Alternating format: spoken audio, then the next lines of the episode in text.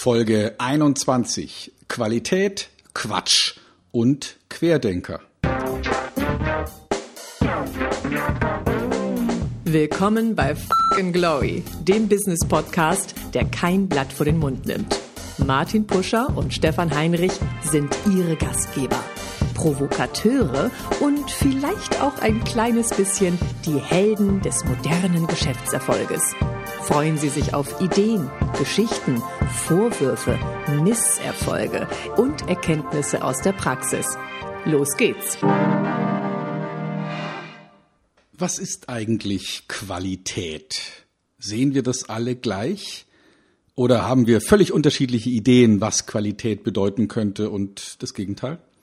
Oder ist dieser Gedanke totaler Quatsch? Und wir müssen uns auf völlig andere Fragen konzentrieren, so wie Querdenker das tun, die, naja, das, was alle glauben, anders betrachten und bewusst in einem neuen Licht sehen. Martin Puscher und ich denken jetzt mal quer und bereiten Ihnen vielleicht eine spannende Stunde. Tja, Martin, jetzt bin ich gespannt, ob wir hier auch die Qualität abliefern wie gewöhnlich. Ich glaube, das Querdenken haben wir drauf. Und den Quatsch, ja, dafür stehen wir doch. Aber haben wir auch drauf. Aber Qualität ist natürlich ein Thema, uh, das brennt den Leuten unter, der, unter den Nägeln.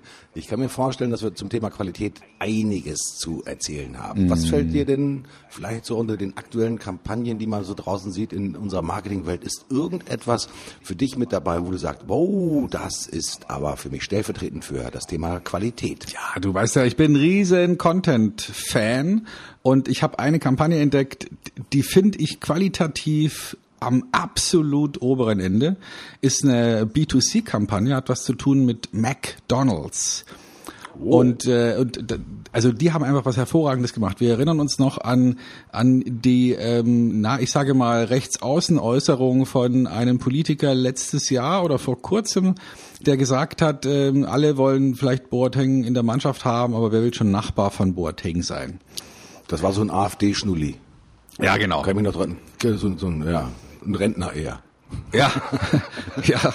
Leider ist dieser Schnulli ähm, zumindest planmäßig bei denen in der in der Bundespolitik. Also mal hoffen, dass sie da nochmal drüber nachdenken und vielleicht den Kerl austauschen. Auf jeden Fall wurde es aufgegriffen und äh, es geht darum um eine, eine, eine kurze Episodengeschichte und die Frage, ähm, ob jemand Nachbar von Boateng sein möchte. Ja, klar möchte und in dem Fall ist es Dustin.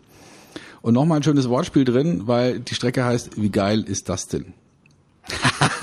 wie geil ist das denn? Ja? ja, im wahrsten Sinne des Wortes, wie geil ist das denn? Ja, schön. Wunderbar gemacht. Ähm, also McDonalds-Fan oder nicht, aber äh, hervorragend gemacht, genau in deren Kommunikationsplanung reingestielt. Äh, alles ist gesund, alles ist sportlich, auch wenn man vielleicht nicht ganz die, die Idealfigur hat super aufgesetzt, hervorragende Kampagne, lustig, witzig, ganz großes Kino, ganz großes Kino, kann ich nicht, kann ich nicht anders sagen. Also steht die Kampagne für dich für Qualität oder steht eher die Marke für Qualität? Die Kampagne.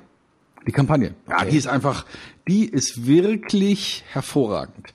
Also wenn man da mal genau reinguckt äh, und, und sich überlegt, was wollten die da rüberbringen, und, und was kommt da beim, beim Enduser an? Unfassbar. Also ich bin da wirklich total begeistert von der Qualität dieser Show und, ähm, und auch von der Agentur, die das gemacht hat. Und kann man sich erkundigen. Ähm, tolles Ding. Kann man das in die Shownotes mal reinpacken zum Angucken mit sich? Ah, selbstverständlich. Finde ich raus, wie die Agentur heißt. Ist eine deutsche Agentur, sitzt in Berlin und München, soweit ich weiß. Äh, perfektes Ding. Hm. Bei Kampagnen ist ja immer wieder so ein Thema, dass manchmal den Leuten eine Qualität vorgegaukelt wird, ja durch die schöne bunte Werbung, durch das schöne geile Marketing und nachher, wenn man dann tatsächlich in den Laden geht oder wenn man ist mal, den Lieferanten aufsucht, dass dann plötzlich die Qualität ein bisschen nachlässt. Alle wollen natürlich sich mit dem Qualitätsmäntelchen umhüllen, aber haben dann doch auch manchmal ein bisschen sozusagen Probleme, vielleicht nachher, mit Verlaub gesagt, im Laden den Arsch hochzukriegen und auch die Qualität zu liefern. Für mich auch noch ein gutes Beispiel, äh, wo Qualitätsversprechen und Qualitätsempfinden mal relativ gut beieinander sind, war die ganze Werbekampagne, die Lidl gestartet hat. Äh, Lidl äh, kennt ja jeder von uns sicherlich. Ich hoffe, ihr wart mal in irgendeinem Lidl-Laden drin immer noch einer der sozusagen großen Discounter, aber eigentlich schon auch mit Qualitätsanmutung eigentlich im Geschäft drin. Das heißt, haben immer mit viel Licht gearbeitet, mit Holz und weiß der Teufel was, alles kam dazu und äh, relativ große, ich sag mal, Kühltheken, die immer weiter ausgebaut werden. Und als ich das erste Mal die Werbung von Lidl gesehen habe, die machen ja wirklich massiv Fernsehwerbung auch, war ich total überrascht, diese Bildwelten, die sie uns im Prinzip zeigen und diese Emotionalität, die sie auch versuchen zu transportieren. Mit einem ich glaube, wirklich sehr geilen Leistungsversprechen. Qualität muss nicht teuer sein. Weil immer dann, wenn du diese Anmutung gehabt hast von glücklichen Menschen und äh, wirklich sympathischen Szenen, die da gezeigt werden und nachher dann die Preise kommen für 6,99 Euro, 7,99 Euro, das ist schon auch ein ziemlicher Hammer, was sie machen. Mich hat diese Werbung immer so ein bisschen an die frühe C&A-Werbung erinnert äh, ich weiß nicht, ob du das, den, den Begriff von Pelomino noch kennst. Das war eine ganz frühe Marke von C&A. Ich erinnere mich. Ja, wir sind natürlich jetzt schon so ein bisschen die Oldies, die auch über alte Zeiten erzählen. Und als damals C&A wirklich damals nur im Fernsehen diese Werbung gemacht hat und Pelomino war ein Wildpferd und die haben junge Menschen in einer wirklich geil gefilmten Szenerie immer gezeigt und zum Schluss war vielleicht keine Ahnung war mal vom Hintern halt sozusagen die Marke abgebildet äh, von den und den Marken von C&A war damals schon für mich, ich sag mal, eine sensationell aufgemachte Werbung. Die Frage, die mich aber natürlich interessiert, Stefan, ist dieses Thema der, passt das zueinander, diese Synchronität? Ja, wenn jemand ein geiles Qualitätsversprechen in der Werbung aufmacht und der das vielleicht nachher in Anführungsstrichen nicht halten kann, in seinem Shop, in seinem Leistungsversprechen, macht man dann nicht möglicherweise mehr kaputt, als wenn man sagt, okay, ich bin halt ein preisoffensiver Anbieter, Qualität ist für mich sozusagen wichtig, aber ich gehe eigentlich über den Preis. Wie wichtig ist aus deiner Sicht, aus deiner Erfahrung heraus dieser Aspekt, ich baue auf Qualität und halte nachher auch wirklich diese Qualität aufrecht? Ich denke, dass Qualität ein sehr ähm, relativer Begriff ist. Also ich denke mal, niemand kauft eine Milch, die sauer ist. Keiner möchte ein Ei äh, essen, das äh, verdorben ist. Da haben wir auch gerade wieder äh, die eine oder andere Meldung, die dadurch so aufgetrieben wird. Das braucht keiner von uns. Insofern ist, gibt es natürlich so ein Qualitäts ähm, oder so ein Trichter oder so ein, so ein Schema oder so ein Bereich, ein Fenster, in dem einfach Qualität drin sein muss, sonst kommt sie nicht in Frage. Mhm. Innerhalb dieses Fensters kann man sich sicherlich über Qualität streiten. Also man könnte sagen, na ja, also ich möchte meine, äh, ich nehme nur Bio-Eier. Ja, und, mhm. und deswegen habe ich vielleicht ein anderes Qualitätsfenster als jemand, der sagt, mir ist ja egal, was das, wo das, wie das Ei hergestellt wurde. Und der nächste sagt, ja, Moment, aber Bio, das ist auch nochmal Unterschiede. Äh, ich nehme nur äh, Eier von Hühnern, die ich selbst gestreichelt habe. Oder so. Ja weil, weil die, die möchte ich gerne gesehen haben oder ich kaufe die Eier nur im Hofladen oder wie auch immer. Ne? Also das ist, jeder hat da sicherlich seine eigene Qualitätsdefinition. Und innerhalb dieses Qualitätsfensters, das man sich selbst gegeben hat, denke ich, wird es dennoch immer in Maßen eine Preisoptimierung geben. Mhm. Also wenn ich, äh, selbst wenn ich sage, ich kaufe nur Eier der höchsten Qualität aus dem Hofladen und ich habe zwei Hofläden zur Auswahl, die äh, ungefähr gleich weit entfernt sind und der eine verlangt 30 Prozent mehr als der andere und ich erkenne keinen Qualitätsunterschied, werde ich vermutlich zum günstigeren tendieren. Mhm. Okay. Ja, also das, das, das sind so die beiden, die beiden Definitionen für mich zum Thema Qualität. Jetzt fahre ich am liebsten eine ganz bestimmte Automarke, jetzt habe ich am liebsten ganz bestimmte ähm, Nahrungsmittel, jetzt ist mir aber vielleicht in anderen Bereichen Qualität in Anführungsstrichen ähm, auf einem anderen Niveau als vielleicht bei jemand, der Freak ist in einer bestimmten Weise. Mhm. Also Qualität ist eine Frage der Individualität, also des individuellen auch wirklich Qualitätsempfinden. Mhm. Lässt sich Qualität objektiv messen? Hm. Vielleicht nur durch die Anzahl der positiven Reaktionen, die halt ja, mit einer Marke oder mit einem Produkt oder mit einer Leistung halt wirklich dauerhaft in, in Berührung gekommen sind und die sagen, du, tausend äh, Leute haben dieses Produkt genutzt und tausend Leute sagen, super geil. Ähm, hat Qualität auch etwas mit dem Empfinden von Gruppen zu tun? Also äh, ich ertappe mich ja selbst immer dabei, wenn ich äh, auf irgendeinem E-Commerce-Portal bin, häufig Amazon, ich will es ja gar nicht äh, äh verneinen, äh, dann achte ich natürlich schon drauf. Ich sag mal, wie ist das Ranking auch der Produkte? Das heißt, wie, wie sieht die individuelle Bewertung aus? Das Kritische dabei ist natürlich immer, jeder hat wirklich ein individuelles Qualitätsempfinden. Wenn du eine Pfanne von Tefal kaufst und du dann nach den ersten 30 Bratvergnügungen, die du hattest mit einem schönen, saftigen argentinischen oder chilenischen Steak, du dann feststellst, dass sich die Pfanne schon äh, das habe ich jetzt klein nicht, nicht Welt, aber sozusagen kleine Abschürfungen sozusagen miteinander mitgenommen hat, ist das schon eine, eine Einbuße an Qualität. Das nimmt ja doch sicherlich jeder Einzelne vollkommen unterschiedlich wahr, auch wie Qualität äh, tatsächlich auch bewertet wird. Ich finde diesen Begriff des Qualitätsfensters total geil, den du gerade geprägt hast. Ja. ja. Und äh, lässt sich Qualität objektivieren? Der Versuch wird ja permanent gestartet. Da gibt's ja auch äh, redaktionell mindestens mal eine Zeitung, die sich darauf konzentriert, das Testmagazin. Und es gibt ähm, ja auch in, in verschiedenen Fachzeitschriften, beispielsweise im Automobilbereich gibt's ja auch Automotorsport, die dann meistens auch Vergleichstests machen, um da eine Qualität rauszumessen. Also die, was weiß ich, die lassen dann Daimler gegen BMW, gegen Audi antreten und versuchen dann rauszufinden, wer von denen jetzt der Beste ist. Kann man, mhm. kann man versuchen, ja, aber wahrscheinlich wird das trotzdem individuell bleiben, auch wenn man versucht, es objektiv zu gestalten, weil vielleicht jemand, der Audi nun absolut nicht ausstehen kann, vermutlich, auch wenn Audi einen knappen Punktsieg rausfährt, vielleicht trotzdem beim BMW bleiben wird oder beim Daimler. Mhm. Also ich will mhm. damit sagen, man kann schon den Versuch machen, ein, ein, ein Messverfahren zu entwickeln, das stark objektiv ist.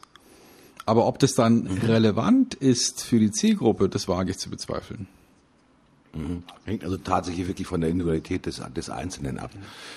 Persönlich bin ich kein riesengroßer Fan von, von, den, von den Vergleichen und, und Tests. Äh, es ist natürlich immer wieder auch das wissen wir alle, bei vielen Medien natürlich doch auch schon sehr insertionsgetrieben. Das heißt, äh, wenn ich mir bei Autozeitschriften immer angeguckt habe, wer denn regelmäßig Testsieger wird, durch Zufall ist halt immer Volkswagen halt auf der ersten Stelle zu finden. Und wenn ich dann mal durchblätter, wie viele Anzeigen die in dieser, in in der Serie dieser Zeitschrift geschaltet haben, ist doch natürlich, ich sag mal, VW auch ein ganz, ganz großer, ich sag mal, Insertions, äh, Annoncenkunde. Ja, da, ein, ein Schelm, wer dabei Böses denkt, dass das halt alles äh, auch mittlerweile vielleicht miteinander verknüpft werden kann. Ja, Qualität wollen wir alle haben. Ähm, die Schwierigkeit ja für viele Unternehmer ist ja auch immer, auch für sich selbst diesmal zu definieren, mit welcher Qualität möchte ich auf den Kunden zugehen. Es gibt immer wieder Situationen, äh, wo man sagt, ich versuche wirklich als Unternehmer auch mein Bestes zu geben, meine beste Qualität, meine beste Leistung auch an, einem, am Kunden zu erbringen. Und dennoch ist es so, dass wenn ich zehn Kunden habe, die Leistung, die individuelle Leistung auch wirklich immer sehr unterschiedlich wahrgenommen wird. Vielleicht muss zur Qualität noch etwas weiteres kommen, um halt wirklich sozusagen diese, das Qualitätsempfinden beim Gegenüber auch tatsächlich zum Tragen zu bringen. Denn Qualität, hast du gerade auch gesagt, Stefan, ist ja nicht unbedingt immer objektiv messbar, sondern liegt natürlich im Auge auch des Betrachters. Was könnte man dann möglicherweise zur Qualität noch mit hinzufügen? Persönlichkeit, ähm, muss man das messen, um sich selbst permanent zu verbessern? Was wären denn da so für Ideen und Möglichkeiten, auch vielleicht möglicherweise im Dienstleistungsbereich, um das Thema Qualitätsempfinden ja, und Qualitätsanmutung insgesamt diesmal beim Kunden vielleicht stärker zum Tragen mhm. zu bringen? Wie machst du das? Wie ich Qualität beim Kunden stärker zum Tragen bringe? Tja, hm. mhm. also der, der Punkt ist, ist glaube ich, ein bisschen äh, differenziert zu sehen. Also Qualität äh, wann misst man die Qualität? Ja, also du hast vorhin gesagt, ähm, kann man objektiv die Qualität von so einer Pfanne messen? Ähm, für den einen ist es okay, wenn sie nach drei Jahren kaputt geht. Der andere sagt, nee, die muss mindestens zehn Jahre halten. Und wieder einer freut sich, wenn sie bei täglichem Bratvorgang ein Jahr überlebt. Ähm, was ist jetzt, was ist jetzt der, was ist jetzt objektiv Qualität? Und die zweite Frage ist, weil ich ja nicht vorher die Qualität messen kann, ist natürlich gerade bei Dienstleistungen die spannende Frage, wann messe ich das? Also ich bin zum Beispiel kein besonderer Fan von Zufriedenheitsabfragen direkt nach Erfolg der Dienstleistung. Also wenn du, mhm. wenn du mhm. dir gerade dein Knie hast operieren lassen äh, und hast ein künstliches Knie bekommen und wirst unmittelbar, nachdem du aus der Narkose aufwachst, gefragt, wie du jetzt damit zufrieden bist, dann wirst du wahrscheinlich sagen, gar nicht, tut weh. Ja, so. Ne? Also insofern, was macht jetzt ein Berater, der seinem Kunden ein umfangreiches Change-Programm verschrieben hat? Wann soll der die Qualität messen? messen? In dem Moment, wo er es verkündet, da ist natürlich eine Unzufriedenheit da beim Kunden. Ähm, wie, wie, wie soll man sowas messen? Das halte ich für extrem schwer. Aber was natürlich geht, mhm. ist mit einem gewissen zeitlichen Abstand sich auf die Effekte zu konzentrieren. Also zu sagen, so, mhm. und wir gucken jetzt mal nach, was hat sich denn jetzt präzise nach einem halben Jahr verändert? Beispielsweise. Und das schauen wir uns an. Ja, geile Idee. Machen, glaube ich, viel zu wenige, weil in dem Augenblick ist man auch, wenn du im E-Commerce irgendwo was kaufst, wie empfinden sie das Produkt? Das, die Mail kommt zwei Tage, nachdem du das Produkt mhm. gekauft hast. Wie sollst du jetzt tatsächlich schon die Qualität äh, ähm, bewerten? Du kannst den Vorgang der Logistik bewerten. Ja, wie schnell war die Lieferung da, ist sie tadellos an, angegangen und so weiter und so fort. Das ist aber nur ein Teil, nur ein Ausschnitt, natürlich sozusagen in der gesamten Wertschöpfungskette, die zur Qualität mit dazugehört. Ähm, wenn wir beim Buchstaben Q sind und beim Thema Qualität, fällt mir noch ein weiteres Stichwort dazu ein. Das ist nämlich das Wort Quartalsdenken. äh, Qualität und Quartalsdenken, ich denke einfach mal, das geht ganz schlecht miteinander überein. Ja, da passt, das passt auch zu unserem weiteren Wort, das wir uns ausgesucht haben, nämlich Quatsch. Und wahrscheinlich werden jetzt die ein oder anderen Controller oder vom Controlling geprägten Manager den fliegt jetzt gerade der Draht aus der Mütze. Aber wenn wir sagen Quartalsdenken, Quartalsplanung, selbst Jahresplanung ist totaler Unsinn. Mhm. Wenn du heute mit deinen Kunden sprichst, auch über das Thema Qualität und Quartalsplanung, das sind natürlich, jetzt soll es nicht den, kein, kein Kundenbashing machen, ja, aber äh, die Mehrzahl der Kunden, mit denen wir uns ja beschäftigen, haben natürlich Geschäftsquartale. Vielleicht natürlich auch deswegen, weil sie als öffentliche Unternehmen natürlich verantwortlich dafür sind, dass sie halt Quartalsberichte halt herausgeben, wo die Aktionäre und die Stakeholder natürlich wissen wollen, ja, wie geht's denn überhaupt diesem Unternehmen? Auf der anderen Seite ist es so, dass natürlich auch zunehmend, ja, ich sag mal, kleinere und mittelständische Unternehmen natürlich auch aufgrund von finanziellen Verwicklungen, aufgrund von Liquiditätsplanung natürlich auch eine ja, quartalsorientierte Betrachtung machen wollen, weil natürlich auch die Banker mittlerweile nach bestimmten Rhythmen, Quartalen, Halbjahren und so weiter und so fort natürlich immer wieder sehen wollen, äh, wie entwickelt sich das Unternehmen denn weiter, wie entwickeln sich die Kennzahlen weiter. Dennoch glaube ich, das ist zumindest mein äh, empfundenes Denken, dass dieses Quartalsdenken und dieses ja, rhythmische Abbrechen von Qualitätssteigerung für uns eigentlich wirklich ruinös ist. Denn ich sehe ganz viele Kampagnen, das ist ein ganz starker Trend, den ich sehe, die kaum noch wirklich über ein Quartal hinausreichen, weil dann definitiv wieder ein neuer Budgetbildungsprozess initiiert wird, die Budgets müssen erst wieder freigegeben werden für dieses Quartal und so weiter und so fort. Das ist doch eigentlich auch der Fluch natürlich der Qualität, weil unter diesem Aspekt einer sehr starken Quartalsorientierung, eines sehr starken Quartalsdenkens muss natürlich auch das Thema Qualität. Ja, es ist, also wir leben ja in einer sehr schnelllebigen Zeit. Insofern würde man vielleicht auf den ersten Blick denken, naja, komm, also das kann ja jetzt alles hier nicht so schlimm sein. Wir bleiben mal entspannt und atmen durch die Hüfte und natürlich kann man ein Quartal planen. Und ich behaupte, nee, das ist ja, ist ja Unsinn. Es macht überhaupt keinen Sinn, ein, äh, ein Quartal schon vielleicht ein Jahr vorher zu planen, weil wir wissen ja gar nicht, was sich bis dahin bewegen wird, eben weil es so schnelllebig ist. Und Dinge, Dinge ändern sich. Mhm. Ähm, wenn ich ein Quartal plane, plane ich natürlich auch die Kosten, ich plane die Erlöse, ich plane was weiß ich was alles und stelle dann irgendwann fest, oh, es hat sich anders entwickelt und was mache ich jetzt? Mhm. Mhm. Mhm. Das Interessante ist aber natürlich, dass die Unternehmen ganz besonders gefeiert werden, die äh, börsennotiert sind, also öffentliche Unternehmen sind in diesem Sinne, die natürlich dann, wenn sie ihre Quartalsberichte herausgeben, natürlich wie durch Zauberei immer wieder ihre, ich sag mal, Prognosen übererfüllen. Muss ich jedes Mal lachen. Äh, Im Prinzip ist das ja nichts anderes als ein Rumgegaukel, nenne ich das jetzt einfach mal, wo Erwartungshaltungen von Analysten und von Börsenexperten ja ganz bewusst, ich sage mal, durch Vorherinformationen, ich sage mal, ein bisschen sozusagen ähm, geschont und geschönt werden, um dann nachher ganz besonders stark zu reüssieren, um den Aktienkurs dann in eine bestimmte, ja, gewollte Richtung sich auch bewegen zu lassen. Ähm, mhm. Beim Thema Quartalsdenken, um das nochmal ein bisschen zu stressen, weil das für mich auch das Thema Qualität auch sehr stark beeinflusst ist. Ähm, das Traurige dabei ist ja wirklich, dass wir Ähm, wir hatten den Buchstaben N hatten wir schon natürlich das Quartalsdenken und Nachhaltigkeit sich schon fast manchmal miteinander ausschließen. Denn gerade bei vielen großen Unternehmen, ob das nun amerikanische, englische Prägung ist, auch deutsche Prägung ist, vermisst man dann schon auch ein bisschen den äh, wirklich immer strategischen Überbau. Zumindest das, was ich so feststelle.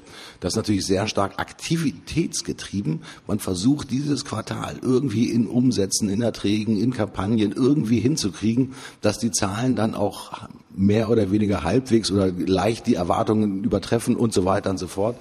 Und dieser Aktivismus führt leider dazu, dass manchmal gute Kampagnen dann einfach, ich sage mal, abgebrochen werden, weil gerade das Nachfolgekapital, das Nachfolgebudget nicht da ist, um sie halt auch vernünftig weiterzuentwickeln. Das, was ich sehe, und das ist ein massiver Trend, den wir immer wieder feststellen, ist, gute Ideen werden häufig nicht mehr über eine längere Zeit entwickelt und auch fortgeführt, sondern sie werden halt wirklich über einen sehr kurzfristigen Zeitpunkt wie so eine, so eine Blitzkampagne ausgerollt, über ein Quartal, manchmal nur über sechs Monate und dann, bau, ist es wieder vorbei. Mhm. Was fehlt, ist tatsächlich so dieser Qualitätsgedanke, der halt über einen längerfristigen Zeitraum auch mal tatsächlich beinhaltet.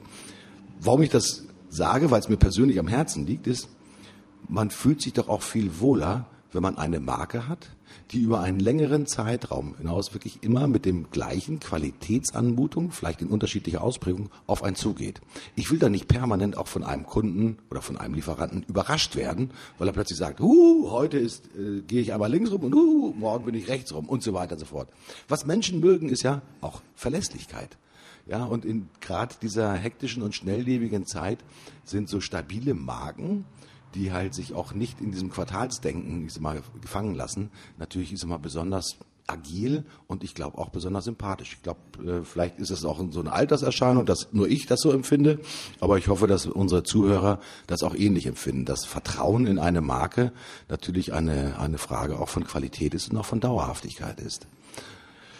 Wie kriegen wir denn dieses Thema der, der Dauerhaftigkeit da auf die Reihe? Was können wir denn heute unseren Zuhörern mitgeben auf den Weg, äh, zu sagen, Leute, Qualität und Quartalsdenken, das widerspricht sich sehr, sehr häufig?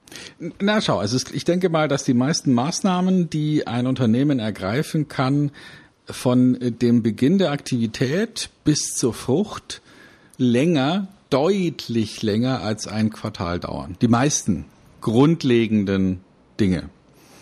Aber heute ist es so, dass in den meisten Konzernbereichen, und wir sprechen ja bei diesem Quartalsdenken häufig eher von Konzernen, tatsächlich ähm, eine klare Vorschrift existiert, nichts darf länger als ein Quartal von den Kosten her geplant werden. Mhm. Sodass also bestimmte Projekte, die jetzt könnte man natürlich schummeln und sagen, ja komm, wir schieben mal alles in ein Quartal und und überweisen vielleicht vorher oder oder machen keine keine gute Zeitabgrenzung von von Aufwendungen, aber das will man ja nicht. Also nehmen wir mal das Thema Bescheißen, nehmen wir das mal raus. Dann ist es tatsächlich so, dass große Unternehmen nicht in der Lage sind, über den Zeitraum eines Quartals hinaus zu denken. Das würde jeder Unternehmer im Mittelstand, würde sich ver verlachen auf die Schenkel schlagen und sagen, wie dumm ist denn das? Weil, äh, wie soll das denn gehen? Also wie soll denn beispielsweise die Investition in eine äh, in, in eine neue Marketingaufstellung oder auch nur die Investition in eine Webseite, wie sollte denn bitteschön innerhalb von drei Monaten jetzt schon ein zählbares Na Ergebnis bringen? Funktion, mhm, funktioniert mhm. nicht. Viele Dinge dauern länger als ein Quartal und deswegen denke ich, dass in, gerade in dieser schnelllebigen Zeit kleinere Unternehmen einen riesen Vorteil haben gegenüber diesen äh, trägen, quartalsgesteuerten Riesendampfern. Mhm, mh. Und das ist sicherlich ein Effekt unserer Zeit, dass es einfacher geworden ist, in einem bestimmten Produktbereich, in einer bestimmten Branche nach vorne zu kommen, weil viele einfach, ja, wie soll ich sagen, ähm, gute Investitionen nicht machen. Mhm. Ja, gute Investitionen äh, machen heißt ja auch über einen längeren Zeitraum mhm. äh, die Investitionen nicht nur sozusagen am Laufen halten, sondern auch ja auszutarieren, mal etwas zu reduzieren, mal etwas zu steigern, wenn man gute Ergebnisse hat zu sagen, okay, ich habe hier etwas gefunden, was Qualität herstellt, was gute Ergebnisse bringt, wo Qualität und Quantität übereinstimmen, mhm. ja, dass man sagt, okay, hier packe ich jetzt mal mehr mit rein, um bewusst diesen Trend zu verstärken. Also mir geht's mehr oder weniger jeden Tag so. Also wenn wir uns heute auch in, in einem sozialen Umfeld bewegen, ich sehe jeden Tag neue Überraschungen für mich, wo ich sage, oh, damit habe ich aber gar nicht gerechnet, dass sie das genau in diese Richtung entwickelt.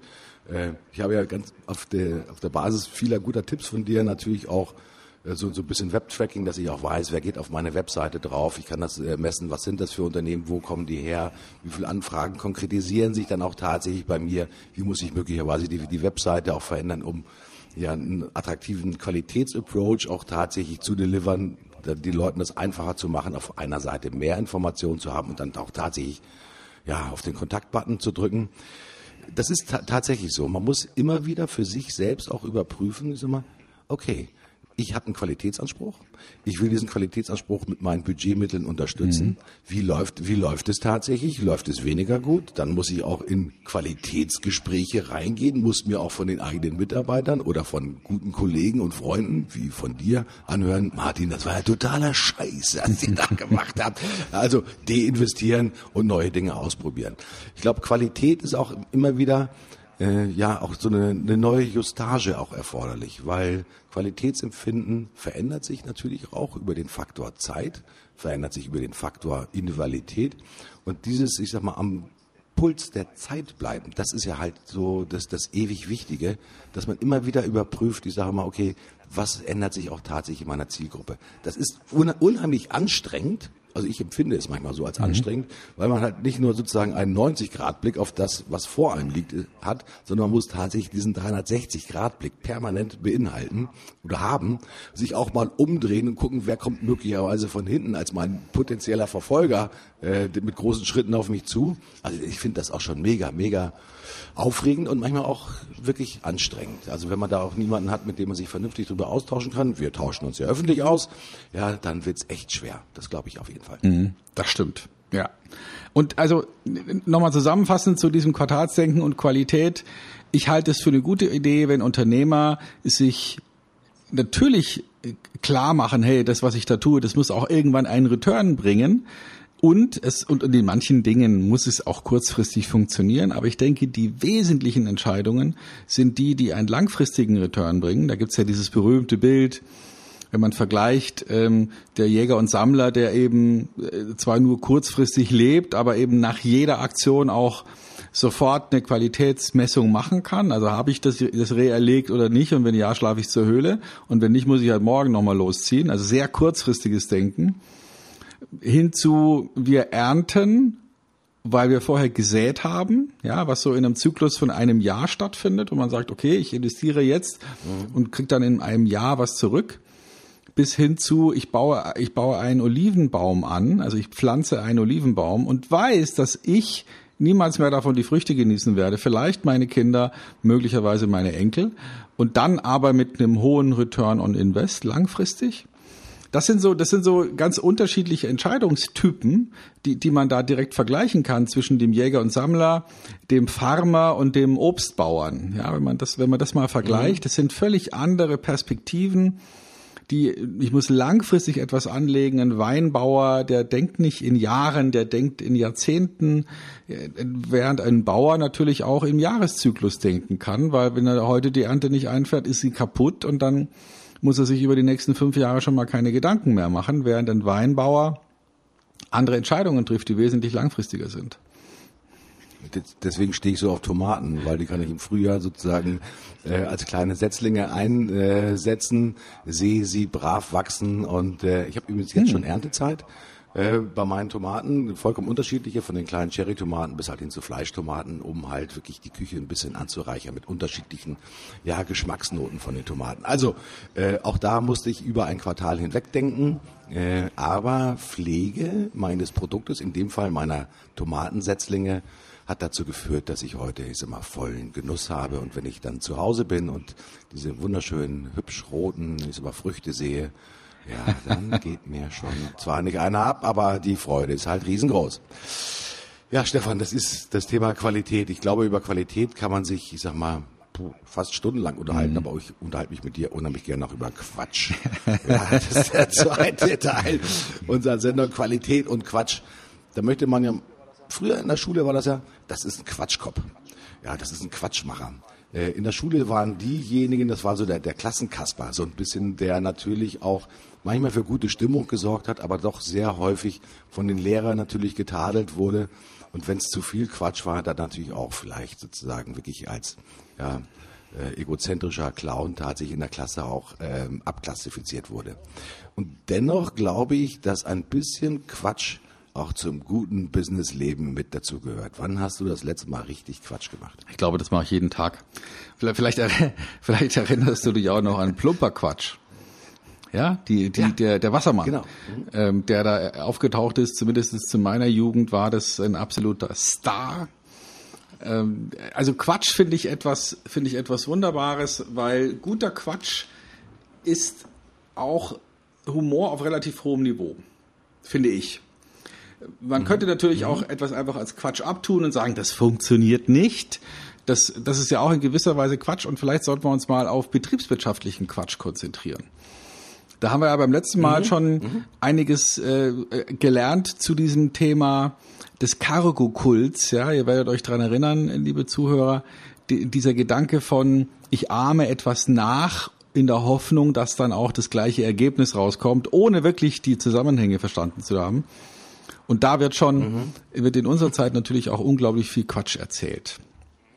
Also wer kennt mhm. nicht mhm. diese Spam-E-Mails, die da reinkommen und die einem, was weiß ich was, versprechen, also von einer reichen äh, äh, Erbschaft über irgendwelche Lottogewinne, wenn man nur sich meldet und dann erst nochmal einen kleinen Betrag überweist.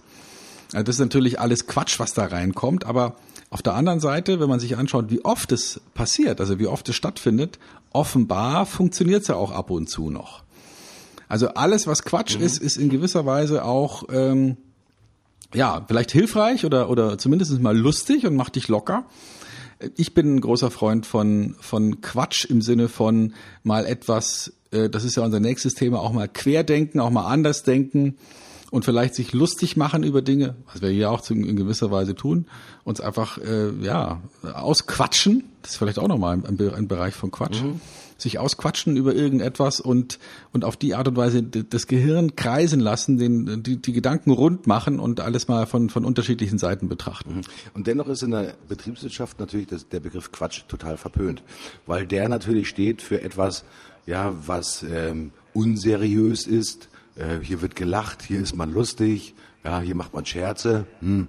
Also in der klassischen äh, BWL oder also Ökonomie oder Managementliteratur ist der Begriff von Quatsch, Lust und Humor relativ unterrepräsentiert, würde ich einfach mal sagen, sondern da sind eher so mentale Stärke, betriebswirtschaftliche sozusagen Planungsgenauigkeit, äh, keine Ahnung, Six Sigma, Seven Principles und was es dort alles gibt. Ich meine, die Managementliteratur ist voller Bücher, die die seriöse Art letztendlich des Wirtschaftens beschreiben. Ich kann mich übrigens an kein Managementbuch erinnern, wo das Thema, sag mal, Quatsch ganz besonders ist mal im Vordergrund stand. Weil Quatsch gehört eigentlich scheinbar eher nur zu der privaten Seite, auch von, von Businessleuten und hat im Geschäft relativ wenig zu suchen oder auf Deutsch gesagt gar nichts zu suchen.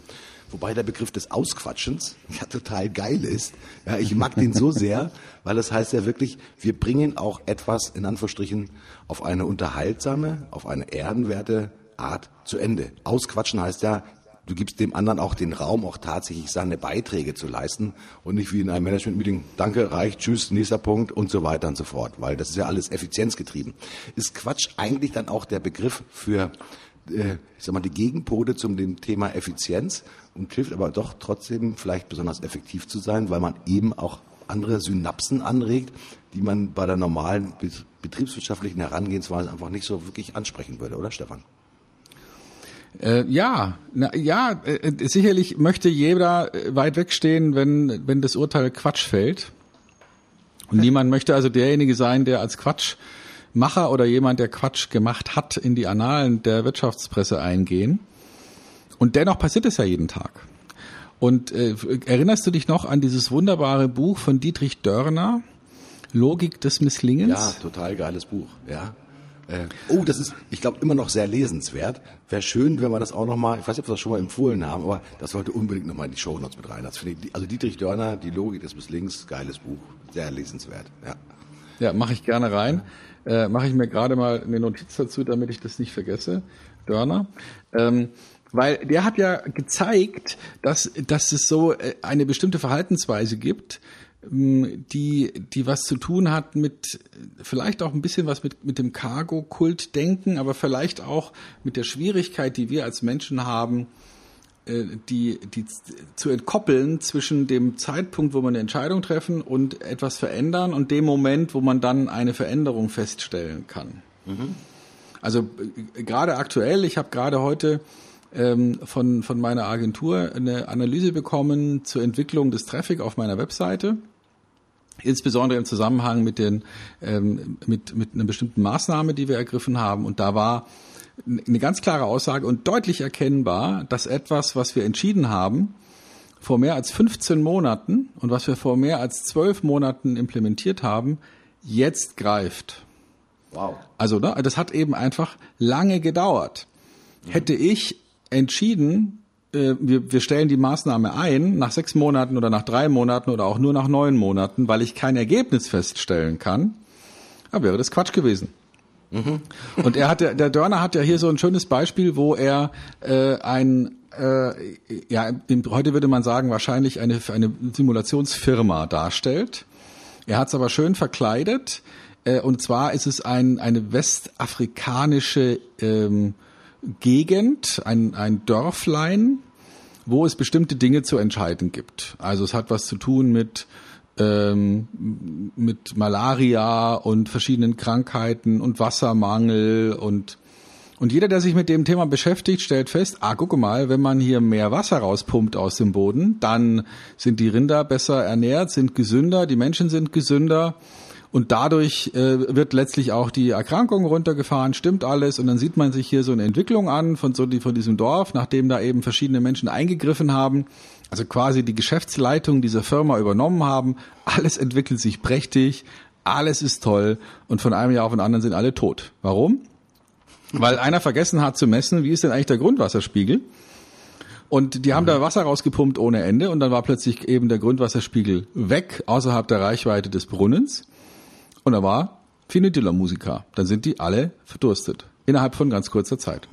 Und das konnte der nachweisen, dass Menschen dazu tendieren, auch erfahrene Wirtschaftslenker dazu tendieren, bestimmte Kennzahlen, die in Anführungsstrichen eigentlich logisch sind, völlig zu ignorieren. Also zum Beispiel zu gucken, wie ist es eigentlich, wenn wir hier ohne Ende die Produktion von Wasser steigern wie sieht es denn dann aus äh, mit der Nachhaltigkeit oder wie sieht es denn aus mit, äh, mit der Wasserversorgung in zwei Jahren oder in drei Jahren? Haben die einfach vergessen nachzugucken? Alle nicht dumm, alle betriebswirtschaftlich erfahren, kennen alle das Modell von, von länger äh, wirkenden Zusammenhängen. Und trotzdem haben sie diese, diese armen, natürlich nur virtuell vorhandenen Menschen in diesem westafrikanischen Land umgebracht. Also ich lache jetzt ist ja tatsächlich nur ein reines Szenario, deswegen kann man darüber natürlich auch äh, wirklich ich mal schmunzeln. Ähm, und das Thema fällt spontan das Thema ballistisches Verhalten. Ja. Weil die, die Dietrich Dörner ähm, gehört natürlich auch zu denjenigen, der diesen Begriff ähm, ja auch auch mitgeprägt hat. Ich weiß, dass du das auch in, in häufig auch im Bereich von Vision Selling natürlich auch mal verwendet hast. Ist mit Sicherheit interessant für unsere Zuhörer.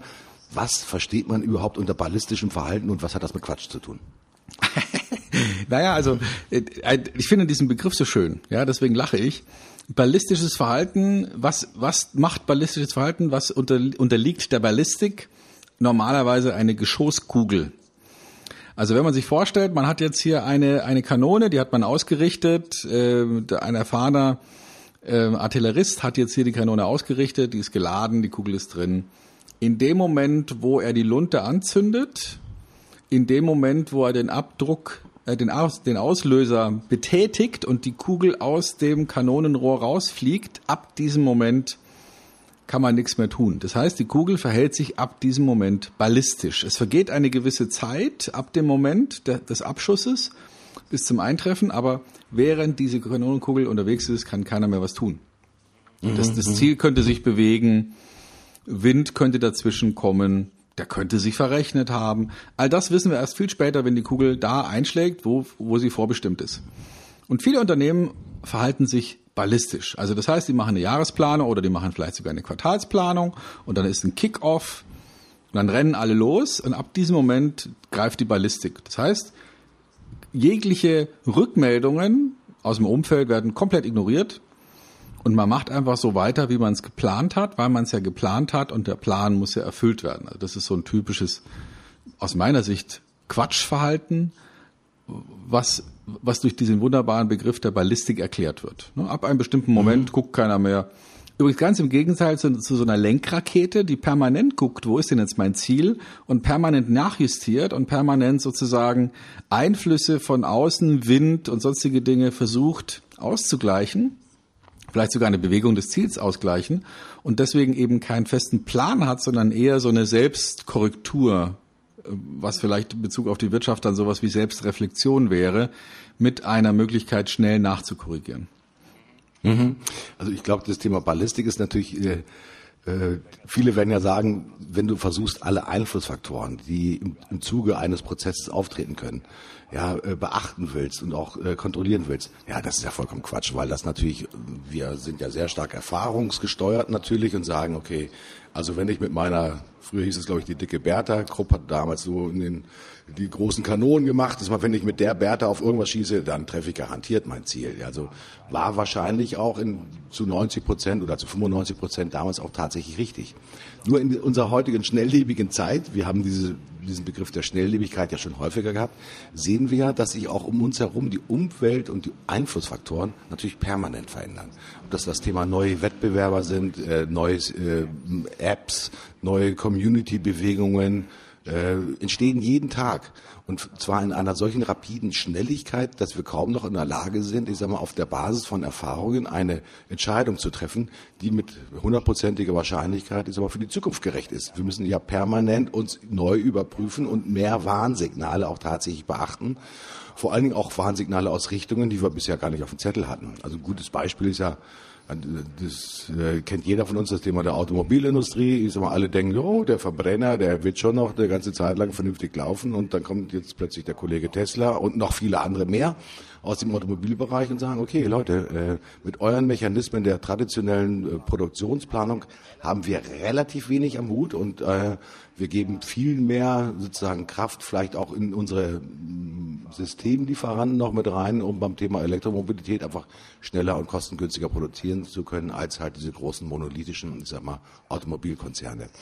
Das ist jetzt nur ein plakatives Beispiel. Ich glaube, äh, wenn man heute Dienstleistungen offer, äh, offeriert, also auch als, als Unternehmer unterwegs ist, ist das ganz genauso.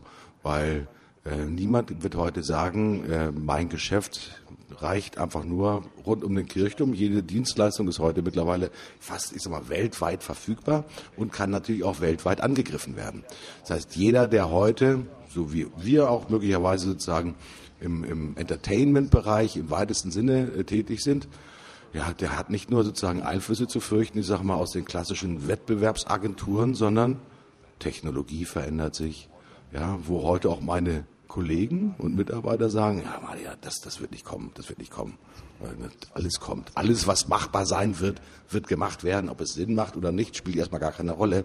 Aber es sind auf jeden Fall erstmal Einfluss- und Störfaktoren, die manchmal gerne auch von denjenigen, die Ruhe haben wollen, auch erstmal als Quatsch bezeichnet mhm. werden. Das ist ganz einfach so.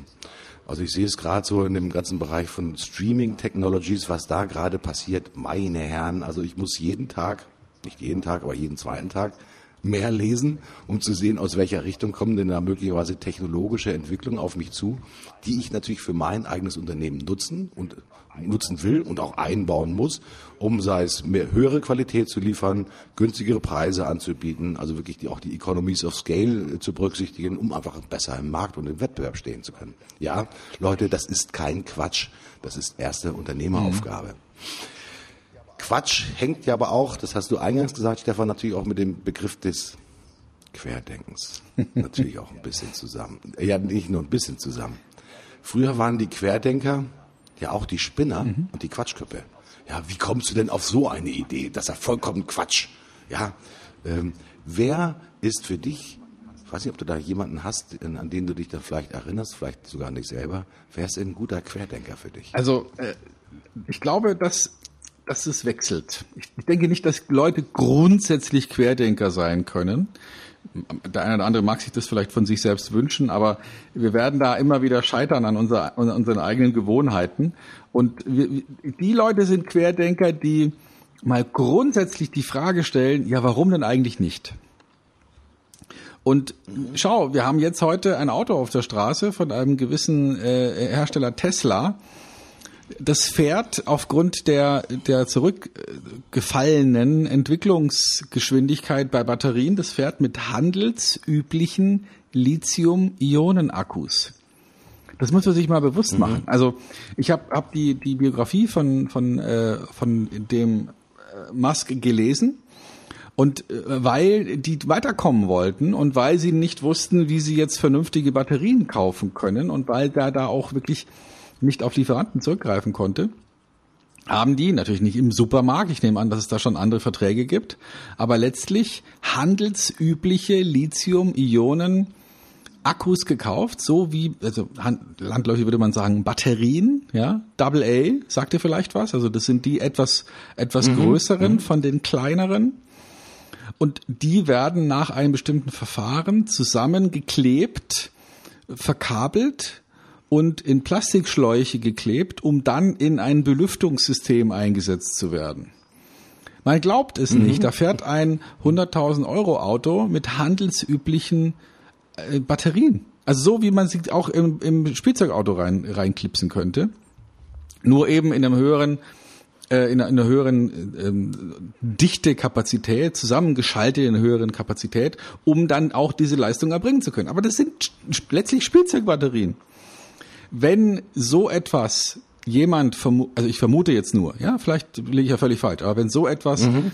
äh, in der Entwicklungsrunde bei, you name it, BMW, Daimler, Audi, VW vorgeschlagen hätte, den hätten sie wahrscheinlich nicht rausgeschmissen, den hätten sie vermutlich auch erst nochmal zum Betriebsarzt geschickt um, um zu gucken, ob der noch alle Tassen richtig im Schrank hat, ja. Und mhm. aber jetzt, aber die die Karre fährt mhm. rum. Die fährt, die fährt rum. Das ist mhm. natürlich quer gedacht. Das ist auch Quatsch in gewisser Weise. Aber hey, es funktioniert. Mhm. Ähm, Querdenker sind wahrscheinlich auch gute Erfinder, weil sie natürlich in der Lage sind, auch ja, ich sag mal, themenübergreifend auch vielleicht Fragestellungen zu haben und auch Fragestellungen auch zu beantworten. Ähm, für mich ist ein ganz geiles Szenario diese ganzen Kollegen, die aus dem Thema der Bionik halt herauskommen. Also wo die sagen, ähm, wir alle, derjenige, der geflogen ist, oder kennen ja so, die sogenannten Winglets. Mhm. Ja, das sind die äh, am Ende einer Tragfläche nach oben gebogenen, ich sag mal, Tragflächenenden.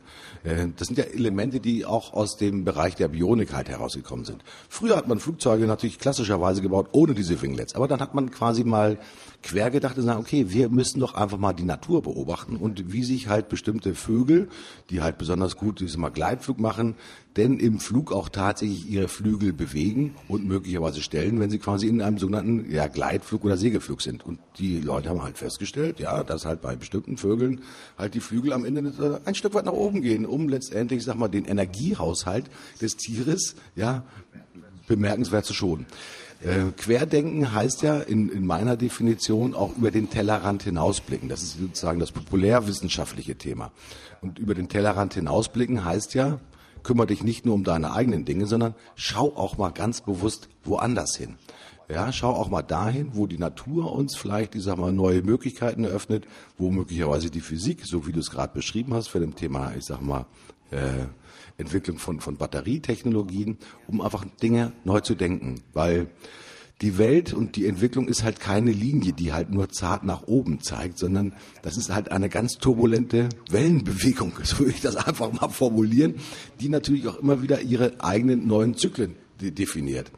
Ähm, was muss ein Querdenker heute drauf haben, um halt auch wirklich, ich sag mal, aus seinem ja, äh, ich glaube, früher hat man das Elfenbeinturm genannt, aus diesem wissenschaftlichen Elfenbeinturm halt herauszukommen, um sich auch wirklich mal, neu, neue Ideen zu holen, sich neu befruchten zu lassen im Sinne von mit neuen Ideen aufzuladen, um letztendlich mal, im unternehmerischen Tun, um im Marketing mal, ganz nennenswert nach vorne zu kommen. Was muss der haben? Hm.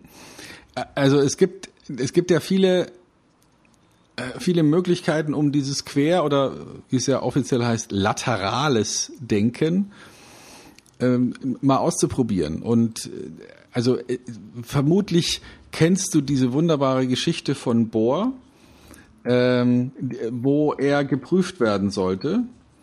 Und in, die, in dieser Geschichte äh, die Höhe eines Turmes ermitteln sollte oder eines Hochhauses äh, mit Hilfe eines Barometers. Mhm. Und, äh, und er hat dann eine, eine, wahrscheinlich auch um die Leute zu provozieren, eine total bescheuerte Antwort gegeben. Also niemand weiß, ob diese Geschichte stimmt, aber ich finde sie einfach von der Idee her so genial. Also die, die Aufgabe lautete, beschreiben Sie bitte, wie man die Höhe eines Wolkenkratzers mit Hilfe eines Barometers feststellen kann. Und die Antwort mhm. war, sie befestigen ein langes Stück Schnur am Rand des Barometers und lassen das Barometer dann vom Dach des Wolkenkratzers zum Boden hinunter. Die Länge der Schnur plus die Höhe des Barometers entspricht der Höhe des Gebäudes.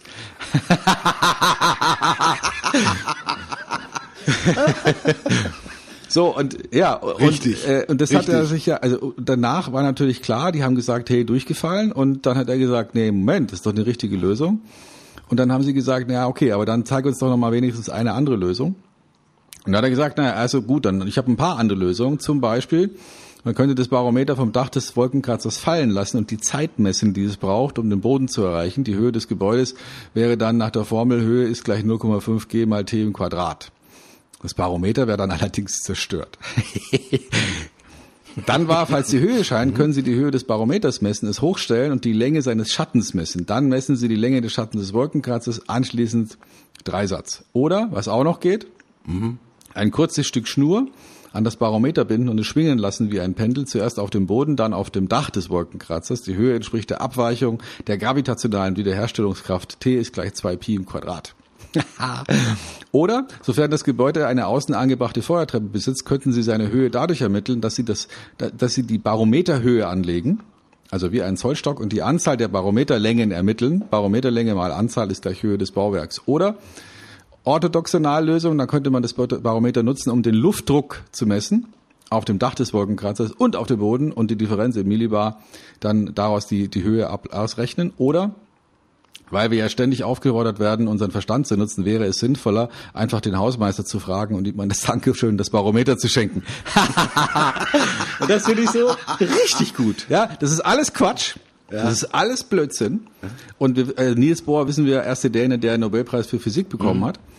Aber mhm. das ist so ein wunderschönes Beispiel dafür, dass man auch völlig bescheuerte Lösungen finden kann, um ein Ergebnis zu bestimmen.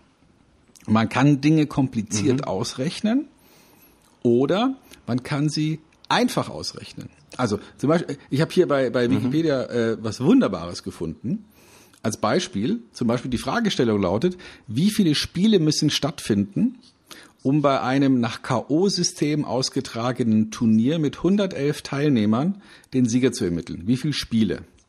Das kann man sich hinsetzen, kann ausrechnen. Also erste Runde, hm, bei 110 müssen, also mit einem Freilos müssen es 155 Spiele sein und dann zweite Runde 28 und so. Man kann das alles zusammenzählen und dann kommt raus 110.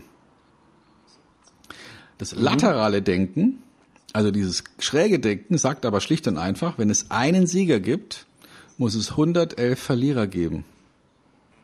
Jeder von denen mhm. verliert nur einmal, also werden entsprechend viele Matches gespielt. 110. Ja, also, aber auf, auf, auf diesen Rechenweg ja, zu kommen, ja, ja. dazu muss man halt genau anders denken als die meisten. Und das ist wahrscheinlich eine Tugend, die man, ja, vielleicht kann man sie sich antrainieren. Ähm, allerdings, ich möchte jetzt mhm. niemand empfehlen, zum Querdenker zu werden, weil meine Erfahrung ist, als Querdenker kassiert man ziemlich viel Prügel. Oh. Ähm, sollte man dann vielleicht ein selektiver Querdenker werden? um die, zumindest die Prügelstrafe oder die Prügel sozusagen zu reduzieren. Aber warum ist das Thema Querdenken dann in Anführungsstrichen auch so sanktioniert, wenn du sagst, diesmal, da kriegt man Prügel dafür?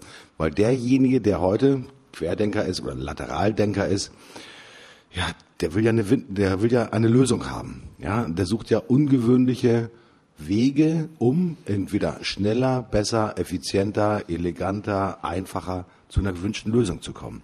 Mhm. Ist das deswegen, weil er im Prinzip den, den Weg der wahren Tugend verlässt, also das, desjenigen, was viele Manager vor ihm schon gemacht haben, was viele Professoren möglicherweise geschrieben haben, ist es das, weil er sich abseits der ja, allseits ausgetrampelten Pfade bewegt? Weil nach meinem Empfinden ist es doch so, gerade diejenigen, die bereit sind, sich von den eingetretenen Pfaden zu lösen und letztendlich neue Wege zu finden, das sind doch die wahren Innovatoren. Die helfen doch sozusagen der Gesellschaft weiter, die helfen ja, die Firmen weiter.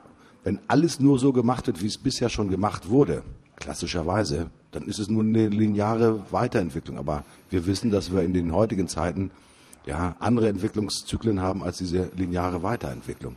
Warum fällt es denen so schwer, oder warum fällt es uns als Gesellschaft so schwer, Querdenker, das können Philosophen sein, Biochemiker, Physiker, Pastoren, Lehrer, ja, warum fällt es uns so schwer, so diese Hinwendung zu haben, dass wir Querdenker eigentlich ganz besonders lieb haben und nicht schlagen?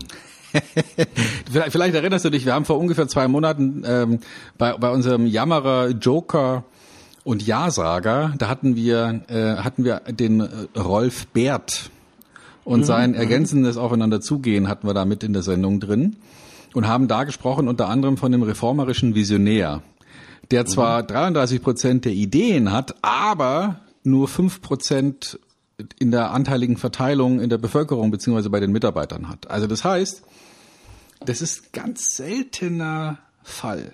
Also, dass jemand Querdenker ist und neu denkt und in eine andere Richtung denkt, das ist selten. Und, äh, und deswegen ist es schon mal fremd. Also wenn nur fünf Prozent der Bevölkerung rote Haare haben, dann ist es halt was Fremdes, Besonderes und wie wir wissen in der Vergangenheit auch durchaus dahingehend fremdartig, dass man es loswerden will. Mhm, und und das, mhm. das glaube ich, ist genau das Schicksal, das der Querdenker hat, dass er als Spinner, als positiv formuliert Joker, negativ formuliert ähm, ja Spinner wahrgenommen wird und eben nicht im positiven Sinne als als Querdenker oder lateraler Denker, sondern als jemand, der nur dumme Ideen hat, die ja eh nicht funktionieren werden, weil man es ja noch nie so gemacht hat. Und die, mhm. die meisten Menschen sind eben Traditionalisten und sagen, wir machen es so, wie wir es immer gemacht haben. Hm. Ich habe mal nachgeschlagen, eben gerade, was steht denn unter dem Begriff Querdenker? Was für Eigenschaften hat man denn dann quasi, wenn man äh, zu einem Querdenker gezählt wird? Ich, ich zähle nur so zwei, drei davon auf. Erforscht unwahrscheinliche Wege. Macht keine Festlegungen. Alles wird begrüßt, was sich zufällig aufdrängt. Er ist sprunghaft und nicht jeder Schritt muss richtig sein. Da gehören noch ein paar mehr mit dazu, aber das sind natürlich Eigenschaften, die würden uns wahrscheinlich im wahren Leben, ich sag mal, dauerhaft wahrscheinlich verrückt machen, wenn man permanent querdenkt. Ja, ein, äh, niemand will, jetzt stellen wir uns mal Folgendes vor, man lebt in einer Lebenspartnerschaft, man hat möglicherweise sogar geheiratet und man stellt plötzlich fest, dass man mit einer Querdenkerin verheiratet ist, die eigentlich jeden zweiten Tag äh, die Ehe, die Institution der Ehe, das Zusammenleben sagt, okay, ich stelle das alles mal auf den Prüfstand, ich glaube, äh, heute muss das Leben wieder komplett anders werden. Ich gebe ich geb offen und ehrlich zu, dass im Bezug auf persönliche Beziehungen natürlich das Thema der äh, freundlichen Beständigkeit, ja, und auch in einer gewissen Vorhersehbarkeit bei aller ja, Aufregung des, des neuen Erkundens natürlich eine ganz wichtige Komponente ist. Meine These daraus lautet relativ einfach, Querdenken ja, aber nicht permanent.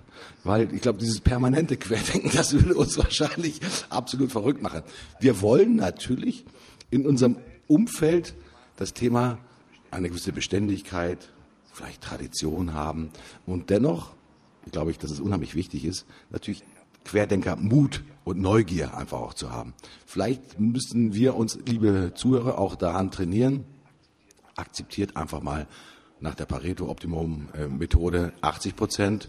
Alles ist gut, bleibt so weiter, aber 20 Prozent reserviert euch für das Thema Querdenkertum. Macht Dinge auch ganz bewusst anders. Deswegen funktionieren, ich glaube, auch manchmal so Workshops in den Unternehmen ja auch mal ganz, ganz gut wenn sie denn auch häufig gemacht werden, um halt auch wirklich dieses Querdenkertum auch im Unternehmen auch tatsächlich so ein bisschen zu trainieren. Aber nicht jeder im Unternehmen ist natürlich per Definition dafür geeignet, ein Querdenker zu sein. Also vorsichtig, wenn ihr versucht sozusagen dem Controlling-Chef plötzlich Querdenker-Mentalitäten anzutrainieren, der muss wahrscheinlich auch wirklich in seinem Controlling oder den Finanzfachmann, den, dem Finanzplaner, der muss wahrscheinlich weniger querdenken, es sei denn, macht halt irgendwelche Börsenarithmetiken, was der Teufel was. Aber da ist es wahrscheinlich wichtig, ich sag mal, eine gewisse Stabilität zu haben.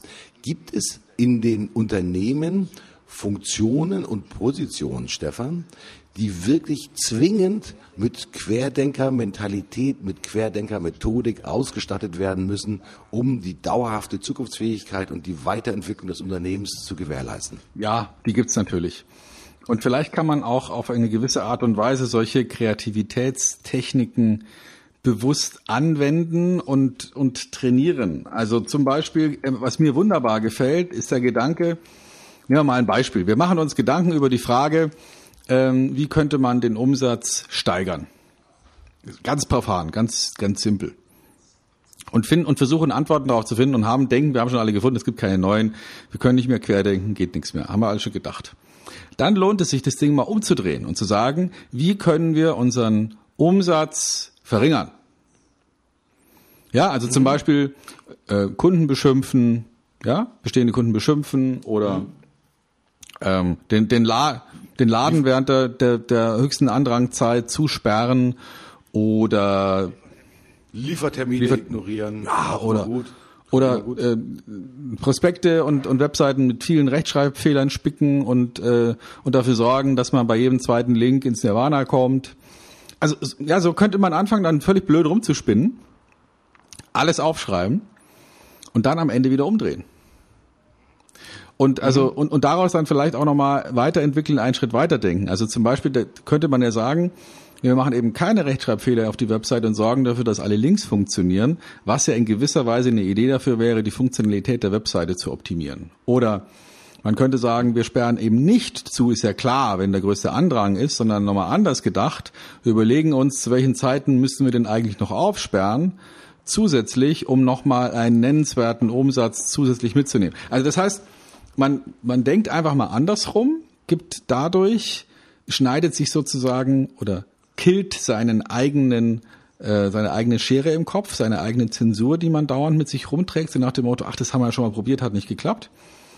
Denken völlig schräg, völlig verrückt, sind plötzlich wieder total kreativ und finden vielleicht auf diese Art und Weise einen Ansatz, an den man vorher überhaupt noch mhm. nicht gedacht hat. Das wäre so eine Methode. Kann man Querdenken lernen? Kann man lernen? Ja. Es gibt natürlich auch viele Organisationen, die sich mit dem Thema Querdenken beschäftigen. Ähm, es, ich kann mich an einen Querdenker-Club erinnern. Es gibt auch Querdenker Awards und so weiter und so fort. Ich glaube, die funktionieren relativ gut, weil man natürlich auch hofft als Normalo, ich bezeichne mich jetzt mal als Normalo, dass ich sage, okay, ich will mich einfach von diesen Querdenkern auch ein bisschen inspirieren lassen. Ich möchte neue Ideen aufnehmen. Mhm. Das Thema Zuhören ist natürlich auch super wichtig. Also äh, viele Dinge, die ich vorschnell im Unternehmen geäußert werden, wie das haben wir so noch nie gemacht, das hat noch nie funktioniert, auch ganz bewusst mal ein Stück weit zurücknehmen und einfach mal auf sich wirken zu lassen. Und ähm, mhm. ich kann mich dran erinnern, als, als junger, fast jugendlicher Abteilungsleiter haben wir so eine Technik immer wieder angewendet, wenn wir sozusagen bei einem amerikanischen Unternehmen uns zurückgezogen haben mit den ganzen Abteilungsleitern, die sich im Marketing beschäftigt haben. Wir haben das mentale Sehen versucht zu projizieren, also zu sagen. Das ist nichts einfach, eigentlich ist es eine ganz einfache Szenariotechnik. Also du bringst die Leute so ein bisschen in einen leichten Alpha-Zustand rein, also durch eine ruhige Stimme. Das ist die Vorstufe quasi der, der Hypnose. Du bittest die Leute, die, die Augen zuzumachen, ja, und du erzählst ein Szenario, wie zum Beispiel die Zukunft aussieht und fragst dann halt in, wirklich mit sehr getragener Stimme und ruhig, was sehen denn diese Leute?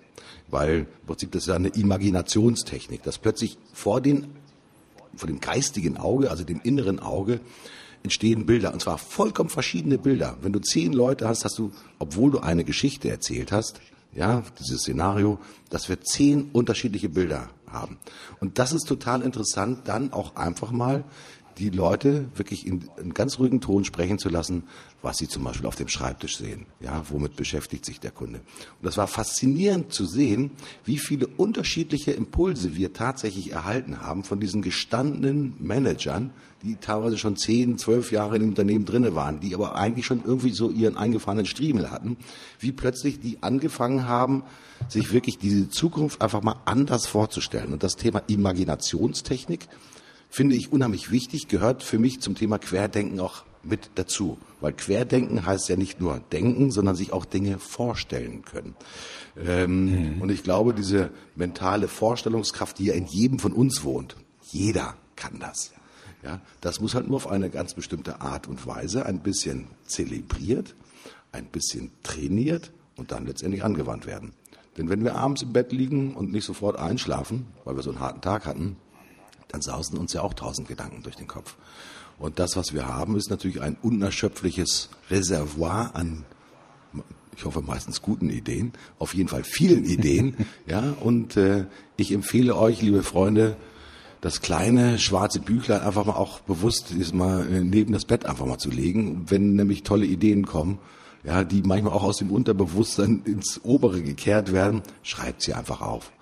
Und ihr werdet sehen, dass viele von diesen Ideen nutzbringend kombiniert werden können. Sie sind vielleicht für sich alleine stehend nicht so wahnsinnig großartig und viel wert. Aber wenn ihr mit anderen Menschen drüber sprecht, auf eine verantwortungsvolle Weise, ja, dann kommt einfach was bei raus. Und das hat dann auch schon wieder was mit manchmal so ein bisschen sich ausquatschen zu tun, Stefan. Nun ist es aber so, dass in den Unternehmen heute der Alltag schon relativ gut durchgetaktet ist. Ich meine, das merken wir beide selbst. Ähm, der Alltag ist natürlich geprägt von vielen E-Mails, von vielen Telefonaten, von vielen Besprechungen mit Kollegen, arrangieren, neue Kampagnen, Erkenntnisse einsammeln und so weiter und so fort. Wann ist denn ein guter Zeitpunkt aus deiner Sicht heraus zum Querdenken? Abends die Flasche Rotwein alleine, wir gemeinsam in einem virtuellen Gespräch, Skype-mäßig oder über welche Plattform auch immer. Wann ist denn ein guter Zeitpunkt zum Querdenken? Immer, wenn man Zeit hat zum Denken. Also manche machen das vielleicht beim Sport, beim Joggen, beim Spazierengehen mit dem Hund, ähm, auf dem Weg in die Arbeit, äh, möglicherweise beim Autofahren. Dann ist es allerdings schwierig mit dem Aufschreiben und da habe ich vielleicht auch gleich noch einen Tipp für die Hörer. Mhm. Schaut doch mal, äh, ob ihr eine App findet, die heißt Say and Go. Also das englische Wort für Sag es, S-A-Y, dann ein kaufmännisches und und dann Go. Say and Go ist eine App, die man sich ganz einfach auf den Startbildschirm bei seinem Handy eben mit drauf macht. Und wenn ich da einmal drauf tippe, dann startet, ohne dass ich noch irgendwas anderes tippen, klicken oder machen muss, startet sofort eine Aufnahme. Die Länge der Aufnahme kann ich einstellen, zum Beispiel auf 10 Sekunden oder auf 15. Und wenn die Aufnahme fertig ist, schickt er mir das Soundfile als E-Mail. Geil. Also das heißt, ich habe eine Idee und, und tipp einfach nur auf mein Handy drauf, mehr oder weniger blind. Dann macht's Bing und dann sage ich, also nicht, nicht vergessen, ich muss Martin noch äh, sagen, nächste Woche machen wir die Aufnahme eine halbe Stunde früher, weil ich, was weiß ich was, zum Sport muss. Und dann sage ich nichts mehr und dann schickt mir das Ding eine E-Mail. Oder wenn jemand eine Assistenz hat, kann man es auch natürlich auch an die Assistenz schicken lassen. Falls jemand mit Evernote arbeitet oder mit, mit der Dropbox, geht es auch, dass das File direkt in die Dropbox geht. Das kann man beliebig organisieren und kriegt auf diese Art und Weise eine wunderbare Methode, um sich Dinge zu merken. Mhm. Super Idee und ich hoffe, dass natürlich du keine Provision kassierst von Say Go. Ist die App äh, kostenfrei? Kostet die was? Weißt du das aus dem Kopf? Nee, weiß ich nicht. Aber wenn, dann kann es nur ein sehr kleiner Betrag sein. Ich schätze mal so einen Euro rum oder vielleicht auch mal zwei oder drei. Aber lohnt sich wirklich konsequent auf die Startseite äh, im Handy und dann jederzeit benutzen. Tolles Tool, hilft mir sehr dabei, auch Dinge dann schnell wieder aus dem Kopf rauszukriegen, mhm. weil viele kennen das ja, ah, das muss ich merken, das muss ich mal merken und dann habe ich es doch vergessen. Und, und auf die Art und Weise einmal gesprochen, perfekt mhm. aufgezeichnet. Was natürlich schön wäre, wäre natürlich dann auch gleich die automatische, in Anführungsstrichen, Übersetzung vielleicht in Schriftform. Äh, sind wir auch ganz dicht davor. Das Thema der ich mal, Diktate und das Thema der, der Übersetzung in, in SMS geht's ja schon. Wenn du heute im Auto sitzt und du eine Funktion hast, äh, kannst du schon natürlich eine SMS oder auch eine WhatsApp diktieren. Funktioniert mhm. auch. Die Erkennung ist manchmal noch ein bisschen trainierungswürdig, aber das werden wir zukünftig ja außergewöhnlich häufig sehen. Und äh, fällt mir übrigens auch auf im, im alltäglichen Bild, dass ähm, die Leute. Da, da habe ich, da hab ich auch eine Lösung für ja? dich. Es ist ja auch so, dass sich so ein bisschen die Unsitte verbreitet, dass Menschen Sprachnachrichten schicken, weil sie zu faul sind über Tippen. WhatsApp. Und dann kannst du, wenn du im Meeting bist, kannst du jetzt nicht deinen Kopfhörer reinstecken und das anhören. Mhm. Da gibt's eine andere App, die heißt Textify. Mhm. Und Textify äh, versucht also über Spracherkennung ähm, eine, eine, eine Sprachnachricht wieder umzuwandeln in einen Text. Mhm. Geil. Und das funktioniert relativ gut. Ähm, man kann dann auch einstellen, wie man das, also welche Sprachen man da gerne haben möchte und ähm, und und wie das wie das genau funktionieren soll. Da muss man sich mal genau anschauen. Da kann dann auch wirklich das Soundfile einfach nur per Weiterleiten an Textify sozusagen äh, und dann bekommt man den Text eingeblendet. Also das ist wirklich ein ganz gutes Tool. Kostet glaube ich auch irgendwas mhm. ähm, ist aber ähm, ist aber wirklich eine wunderbare Sache. Also das Thema Querdenken ist natürlich wichtig, aber wichtig ist natürlich auch die Gedanken zu behalten, die Gedanken zu klären und die Gedanken auch ein bisschen zu sortieren. Denn aus einem großen See ähm, der Ideen muss man natürlich auch herausfinden, was sind denn jetzt auch wirklich die nächsten Schritte. Weil Querdenken alleine hat noch keine Lösung gebracht. Leute, denkt immer dran, aus Querdenken muss auch sozusagen gerade Arbeiten noch tatsächlich kommen, denn am Ende des Tages müssen wir Entscheidungen treffen und versuchen unter möglichst vielen ja, Faktoren, Entscheidungen verändern sich ja auch, oder das heißt nicht die Entscheidung, sondern die, die Parameter verändern sich, immer wieder zu gucken, ist immer, ob wir noch auf dem richtigen Weg sind. Querdenker suchen sich neue Wege. Und das ist ja das Schöne daran, dass wir davon natürlich auch wirklich diesen te technologischen Fortschritt auch in unserem Leben haben, gesellschaftlichen Fortschritt, sozialen Fortschritt. Das hat auch alles etwas letztendlich mit Querdenken zu tun.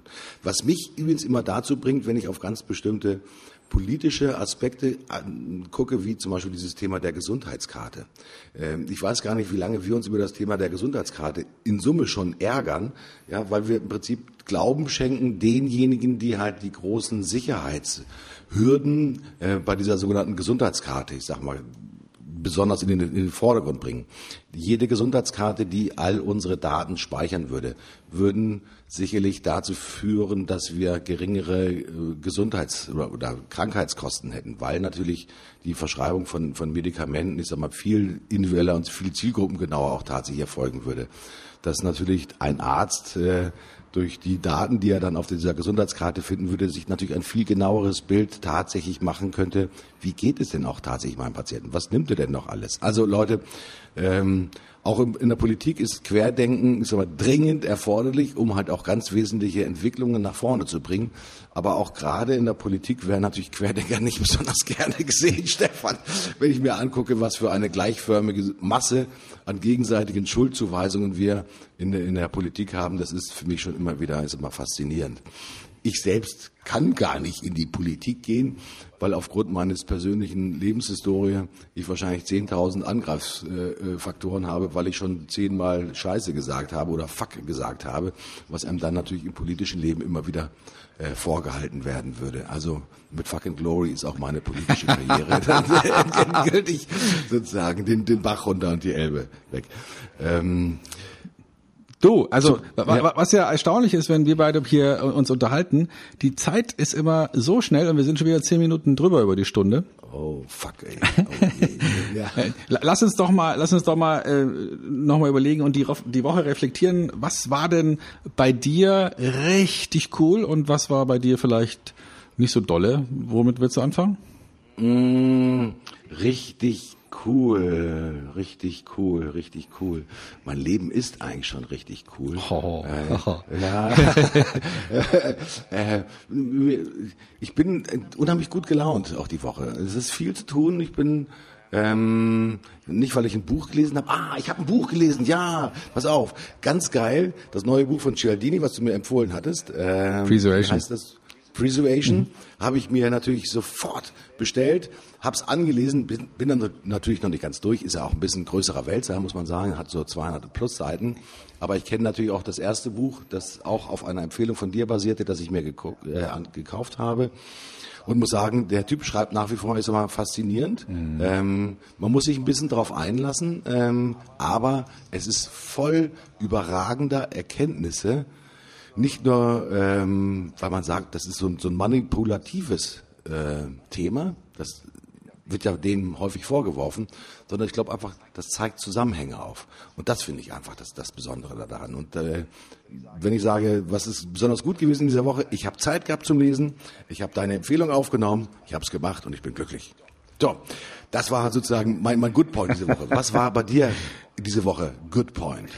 Ähm, äh, ja, also was war mein Good Point? Ich habe, wir haben ja schon ein paar Mal über diesen Thomann gesprochen, du erinnerst dich. Mhm, ähm, und mhm, du wirst es nicht mhm. glauben, ich war am vergangenen Wochenende dort und mhm. habe, habe mir das angeschaut und war total begeistert von der Art und Weise, wie der buchstäblich, also nee, ich will nicht sagen am A der Welt, aber ich will sagen, also wenn es eine eine schärfere Definition geben kann für, für Landleben, dann ist es, äh, ist es ein Dorf mit 150 Einwohnern, 150 Einwohner, wo jemand eine, ein Handelszentrum hinbaut, wo allein zigtausend Leute arbeiten.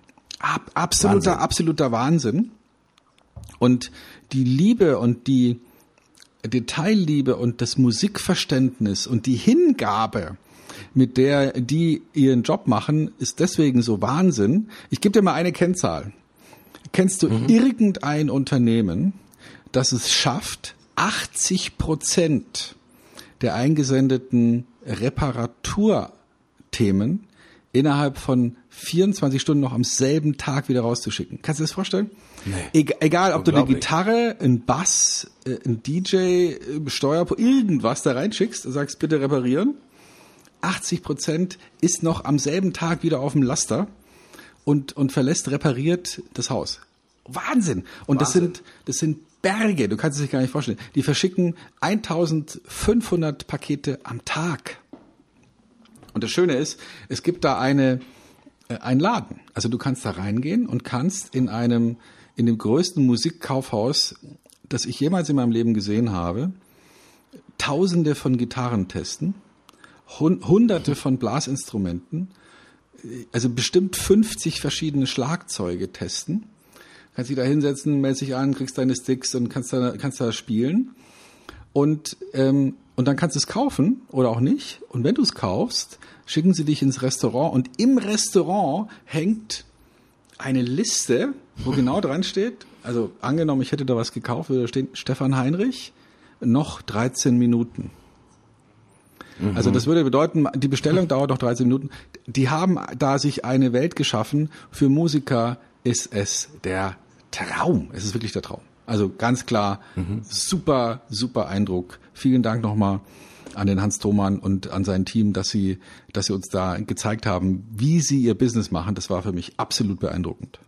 Ja, das würde ich mal sagen, da Touristen Leute hinfahren, angucken und Inspiration aufnehmen und vielleicht äh, auf dieser Basis auch ein bisschen querdenken. Was ist schlecht gelaufen in der letzten Woche? Ich muss, Stefan, hast du was? Nee, ich hab, hab gar nichts. Ich äh, bin also nichts Besonderes, sagen wir mal so. Ich auch nicht. Das Geile ist natürlich, wenn wir Sendungen machen, bin ich einfach immer viel besser drauf. und, die, und die Dinge, die vielleicht, ich sag mal, nicht so gut laufen, die verdränge ich ganz einfach. Ähm, könnte jetzt natürlich über das Wetter schimpfen, aber ich sag mal, das, das tut man immer. Leute, ich kann am Wetter leider nichts ändern, würde ich gerne. Äh, und euch einen wunderschönen, ich sag mal, heißen und dennoch sozusagen in der Nacht sollte es dann nur noch von drei bis vier regnen. Äh, aber das kann ich leider nicht. Also, no bad themes diese Woche. Ich bin total glücklich und total happy. Super. So, Dann, du gucken wir nach vorne. Nächste Woche haben wir den Buchstaben R ein bisschen an, angerollt. Ja, und wenn ich rollen sage, dann fällt dir mit Sicherheit auch ein Begriff ein, mit dem wir in der nächsten Woche als Titelthema haben sollten. Hast du schon was? Ja, R, klar. Ähm, also was fällt mir da jetzt in aller Munde? Vielleicht sollte man das auch nochmal schön aufbereiten. Das Thema, wie zerstöre ich eine ganze Branche aus verschiedenen Motivation heraus. Einerseits, wie kann man so blöde sein, als Manager, Top-Manager in einem Unternehmen alles zugrunde zu richten und zum anderen die Ratten verlassen das sinkende Schiff. Wie, warum ist es tatsächlich so, dass sich jetzt die, die deutschsprachige, ähm, ich sage jetzt nicht Journaille, sagen wir mal, die, die deutschsprachige ähm, Wirtschaftsjournalie drauf eingeschossen hat, jetzt doch bitte mal die größte Branche, die dieses Land im Moment noch zu bieten hat, in Grund und Boden zu schreiben. Da würde ich, da fällt mir das, der Begriff Ratte ein. Ratten. Ratten. Ratten. Äh, ein Thema, hm, das ich habe, ist natürlich auch unsere älter werdende Gesellschaft. Ähm, mir fällt der Rentner ein. Ähm, gibt es mit Sicherheit auch Rentner, die 25 sind, äh, weil sich bewegen wie Rentner. Äh, aber es gibt äh, natürlich auch die Qualität der Rentner und äh, wie das mit Marketing und Unternehmertum zusammenhängt, das würde ich gerne auch mal so mit ein paar Thesen untermauern in der nächsten Woche. Äh, Ratten und Rentner haben wir jetzt schon. Jetzt brauchen wir vielleicht noch mal so einen richtigen Aufreger. Was haben wir noch zum R? Äh, und dann lass Aufreger macht, da machen wir doch Rebellen. Ah, Rebellen sind geil. Ja, I love Rebellen, wenn sie nicht meinen Unternehmen arbeiten. So einfach ist das. In diesem Sinne, ganz herzlichen Dank. Ich bin raus und ich sage Tschüss, bis zum nächsten Mal. Euer Martin Fischer. Ich freue mich auf die nächste Woche. Ich freue mich auf die Ratten. Ich freue mich auf die Rentner und ich freue mich natürlich auch auf die Rebellen und wünsche euch, liebe Zuhörer, eine schöne Woche. Bis bald. Stefan Heinrich meldet sich ab. Tschüss.